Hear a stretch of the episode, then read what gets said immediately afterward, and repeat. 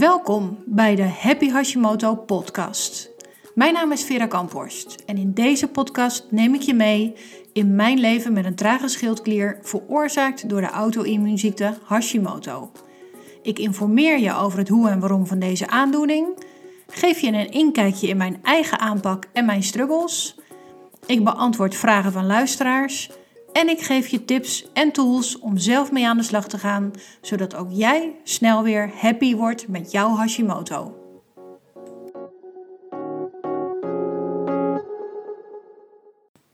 Ik kreeg heel veel berichtjes met het verzoek of ik een podcast op wilde nemen over afvallen met een trage schildklier.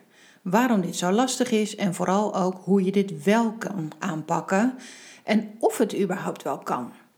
Een ideaal onderwerp voor een podcast dus, want in een podcast kan ik veel dieper op de materie ingaan dan in een blog. Dus laten we snel beginnen. Gewicht en een trage schildklier. Allereerst wil ik vermelden dat er ook een flink aantal mensen zijn met een trage schildklier die totaal geen last hebben van overgewicht. Sterker nog, zij hebben juist soms moeite om gewicht eraan te houden en niet af te vallen. En zij krijgen dan vaak opmerkingen van: joh, hebt helemaal geen trage schildklier, je hebt juist een snelle. Of nog erger, wees er maar blij uh, mee, want ik wou dat ik dat had. En alhoewel goed bedoeld, is dat net zo kwetsend om te horen als bij overgewicht: van joh, je moet gewoon wat meer bewegen en wat minder eten. In deze podcast duiken we dus dieper in het onderwerp afvallen bij een trage schildklier. Of beter gezegd, gewichtsbeheersing bij een trage schildklier. En dus bij de mensen die juist af willen vallen. Ik kan niet afvallen, want ik heb een trage schildklier. Dat is een zin die ik maar al te vaak hoorde in mijn praktijk, maar ook heel veel lees op de online fora waar men over een trage schildklier spreekt. En ik snap het wel, want gewicht verliezen met een trage schildklier is lastig. Tot je het systeem en de reden hierachter begrijpt dan zul je ook snappen dat het aloude adagio calorie in, calorie uit niet van toepassing is op blijvend gewichtsverlies bij een traag schildklier. En dat is nou juist precies wat heel veel mensen doen. Zij schrappen koolhydraten en calorieën en gaan meer bewegen. Calorie in, calorie uit. Het gewicht zakt, maar de nieuwe eet- en beweeggewoontes kosten veel energie en wilskracht. En ja, je hebt nou eenmaal het leven dat je overkomt en dat leven heb je niet altijd in de hand. Dus zodra er dan een kink in de kabel komt en het, de wilskracht even verslapt, dan zak je terug in je oude gewoonten en je oude patronen en hop, de kilo's zijn terug en vaak ook nog een paar extra meer. En bij anderen zakken die kilo's niet eens, ondanks deze aanpassingen. Conclusie is dan vaak dat het aan de persoon in kwestie ligt. Die heeft geen ruggengraat, of die geen wilskracht, of die zal wel gesmokkeld hebben, of is slap. En die persoon zelf voelt zich dan een enorme mislukking, want ja, het is weer niet gelukt.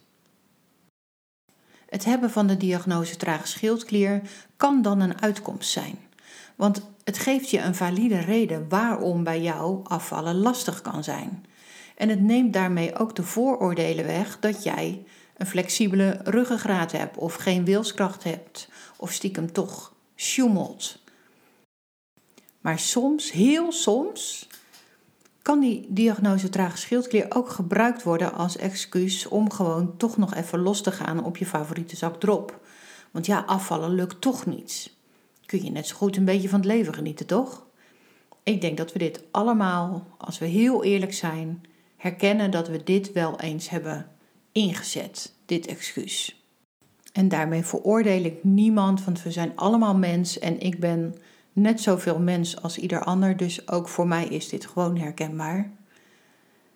Maar schaamte, frustratie, verdriet en dus ook slachtofferrol kunnen gewoon ombeurten de kop opsteken. En gelukkig is er dan een schuldige voor dit alles aan te wijzen, namelijk die traag schildklier. Maar is dat wel zo?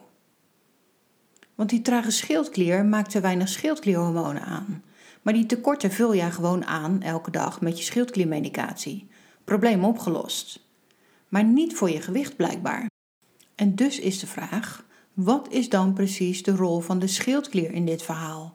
Wat speelt er nog meer en wat kun je doen om alsnog af te vallen?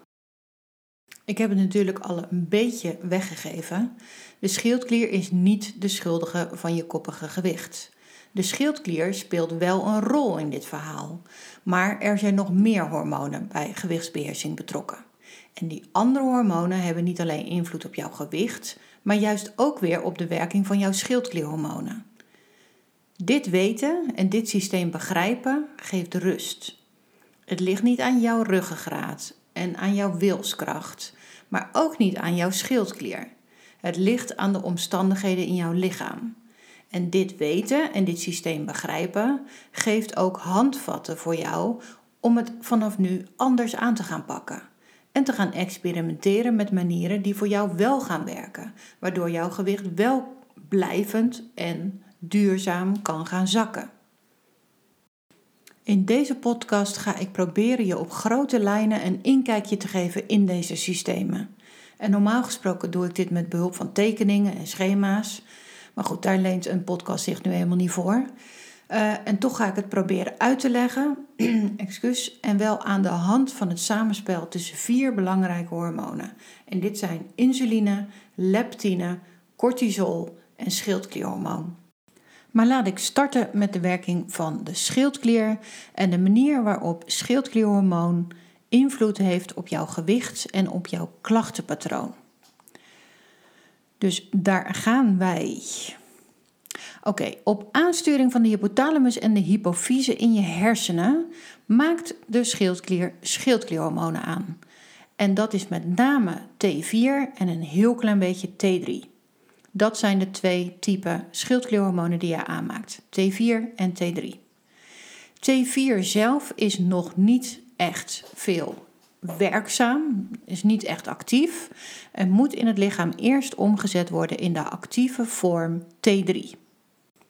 T3 is dus jouw actieve schildklierhormoon dat in jouw cellen en mitochondria processen activeert, zoals je metabolisme en energie aanmaak. En deze omzetting van T4 naar T3 gebeurt vooral in de lever, de darmen, je nieren en nog op wat andere plaatsen.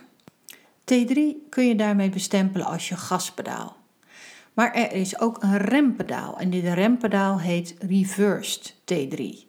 Deze heeft zelf geen taak, behalve dan dat het de plek inneemt op de cellen, op de receptoren van de cellen van T3, waardoor T3, je gaspedaal, de cel niet in kan. Wanneer er gevaar dreigt en jouw lichaam moet overstappen op een overlevingsstand waarin je heel snel moet kunnen vechten of vluchten, dan zet je lichaam deze rem in. Overleven kost namelijk heel veel brandstof en heel veel energie.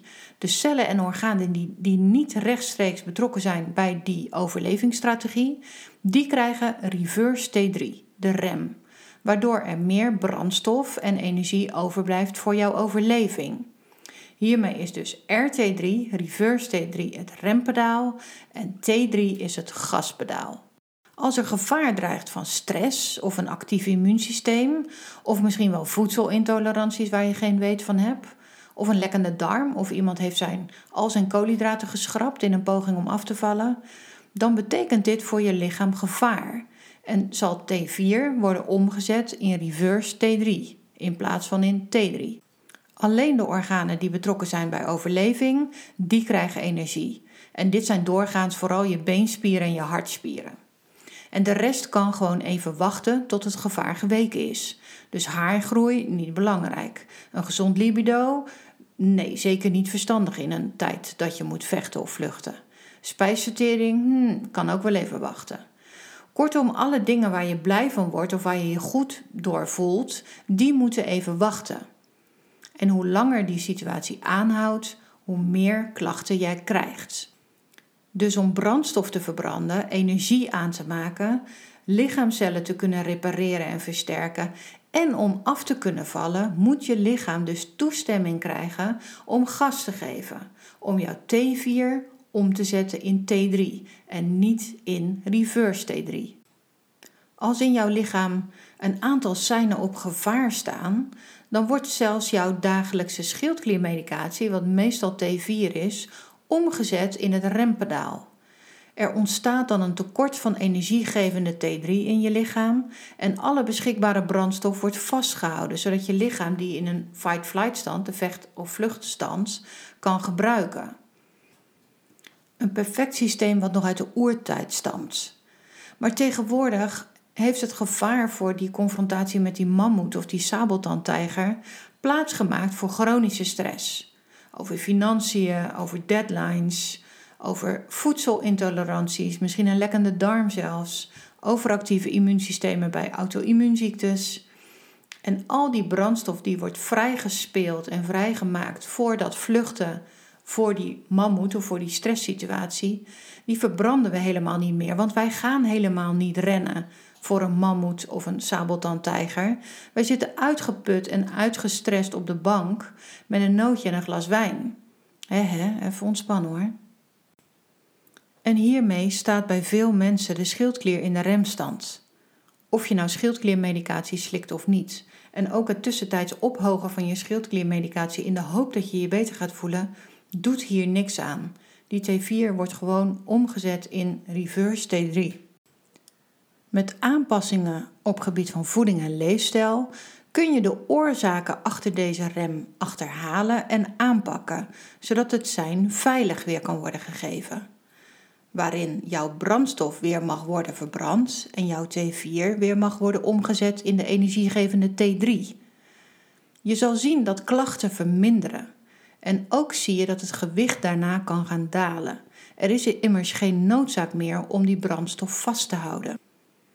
Samenvattend kunnen we dus zeggen: de schildklier speelt een rol, maar het reageert op de omstandigheden en is niet de reden van jouw koppige gewicht. Dus laten we snel doorgaan naar het volgende hormoon dat betrokken is bij de gewichtsbeheersing. En dat is insuline. Tijdens de spijsvertering worden koolhydraten opgeknipt in losse glucosemoleculen. En deze glucosemoleculen vormen de brandstof voor energieaanmaak in de cellen. En het hormoon insuline is nodig om glucose de cel binnen te laten. De bloedsuikerspiegel mag niet te hoog worden, want dat is schadelijk voor jou. Dus hoe meer en hoe vaker jij koolhydraten eet, hoe meer insuline er wordt aangemaakt. Maar de bloedsuikerspiegel mag ook weer niet te laag worden, want ook dat is uh, niet gezond voor jou, niet goed voor jou. Dus als er in één klap heel veel insuline wordt aangemaakt om de glucose de bloedbaan uit te halen, dan ontstaat er een glucose-dip en slaan de hersenen alarm. Want de hersenen zijn groot verbruiker, groot afnemer van glucose.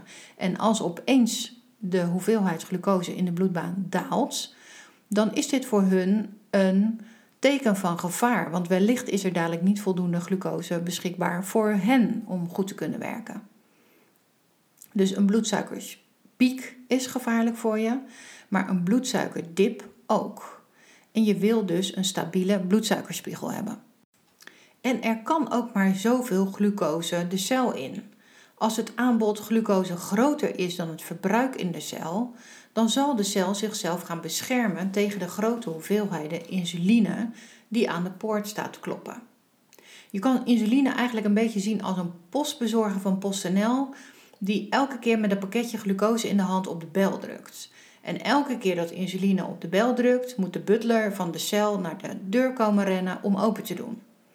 Maar als de hal al helemaal vol ligt met pakketjes glucose, dan kan de butler helemaal geen nieuwe pakketjes meer kwijt.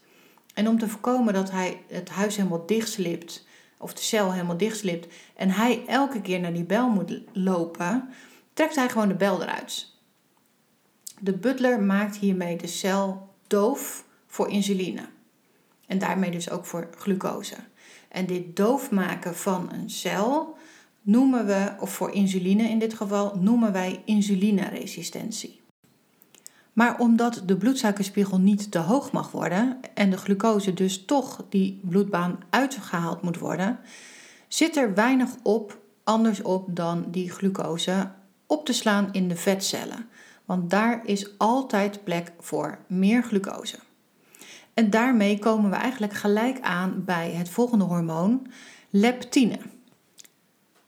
Leptine is het verzadigingshormoon dat in de vetcellen wordt aangemaakt zodra de vetcellen groeien.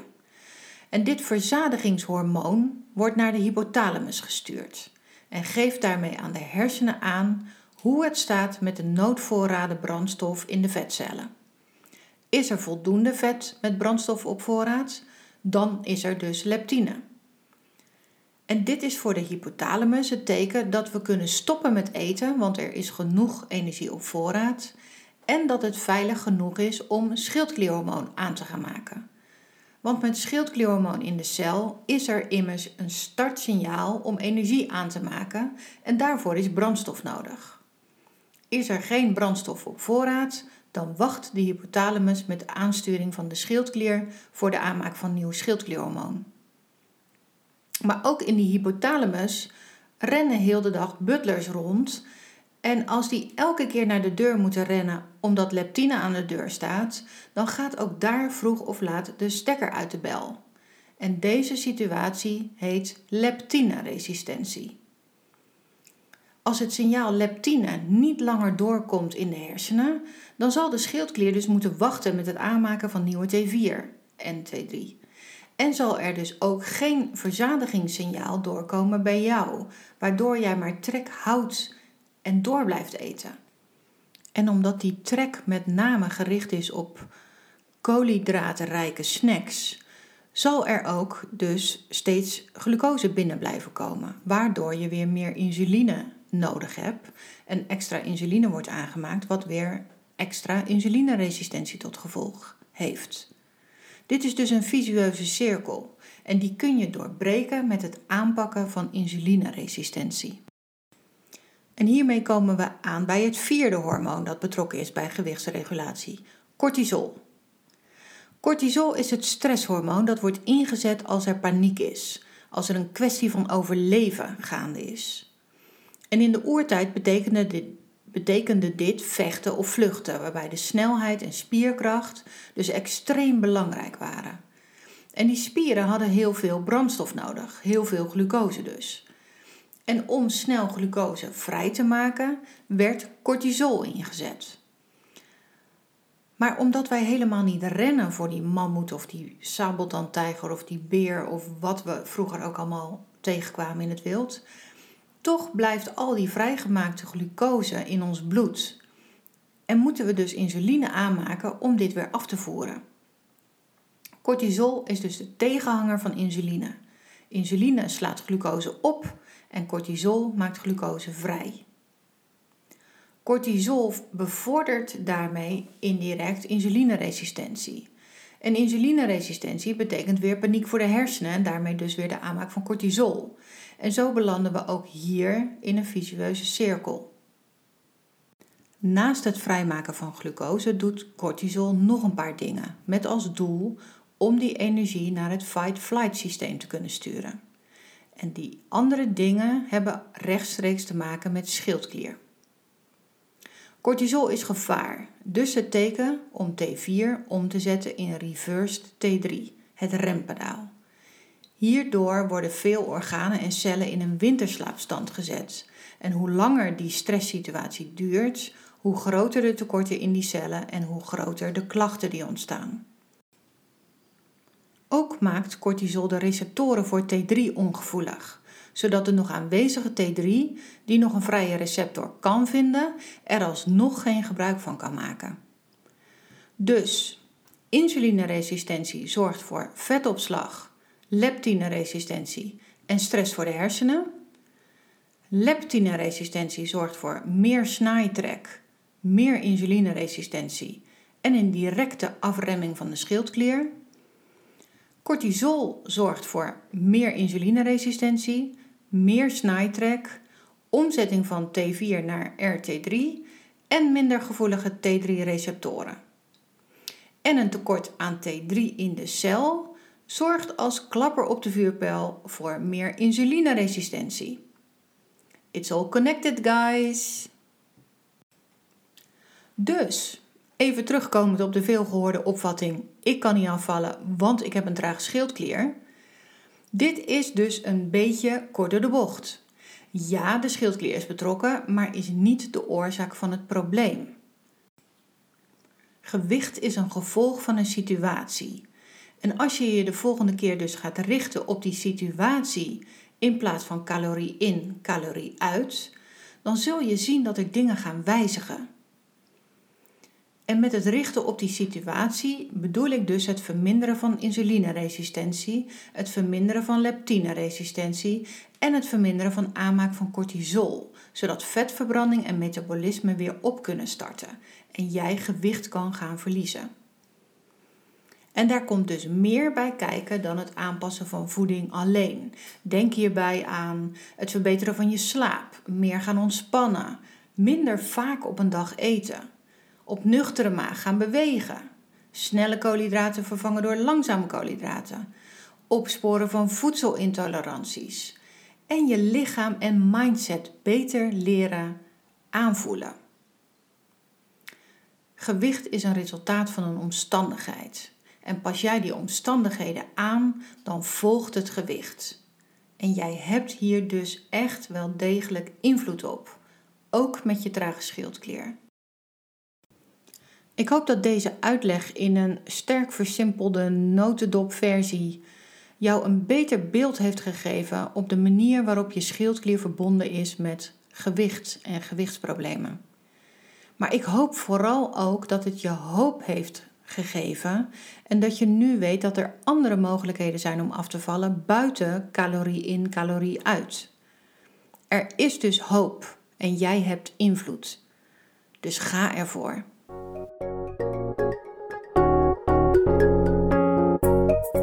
Dat was de podcast van vandaag. Superleuk dat je luisterde. Heb je iets gehoord wat je aan het denken heeft gezet of dat je inspireerde? Laat het me weten via een mailtje naar vera.hashimoto.nl of stuur een berichtje via mijn Facebook of Instagram account. Wil jij geen aflevering meer missen? Abonneer je dan op deze podcast door in je podcast app op de knop abonneren of subscribe te klikken. Je ontvangt dan een berichtje zodra ik een nieuwe aflevering publiceer.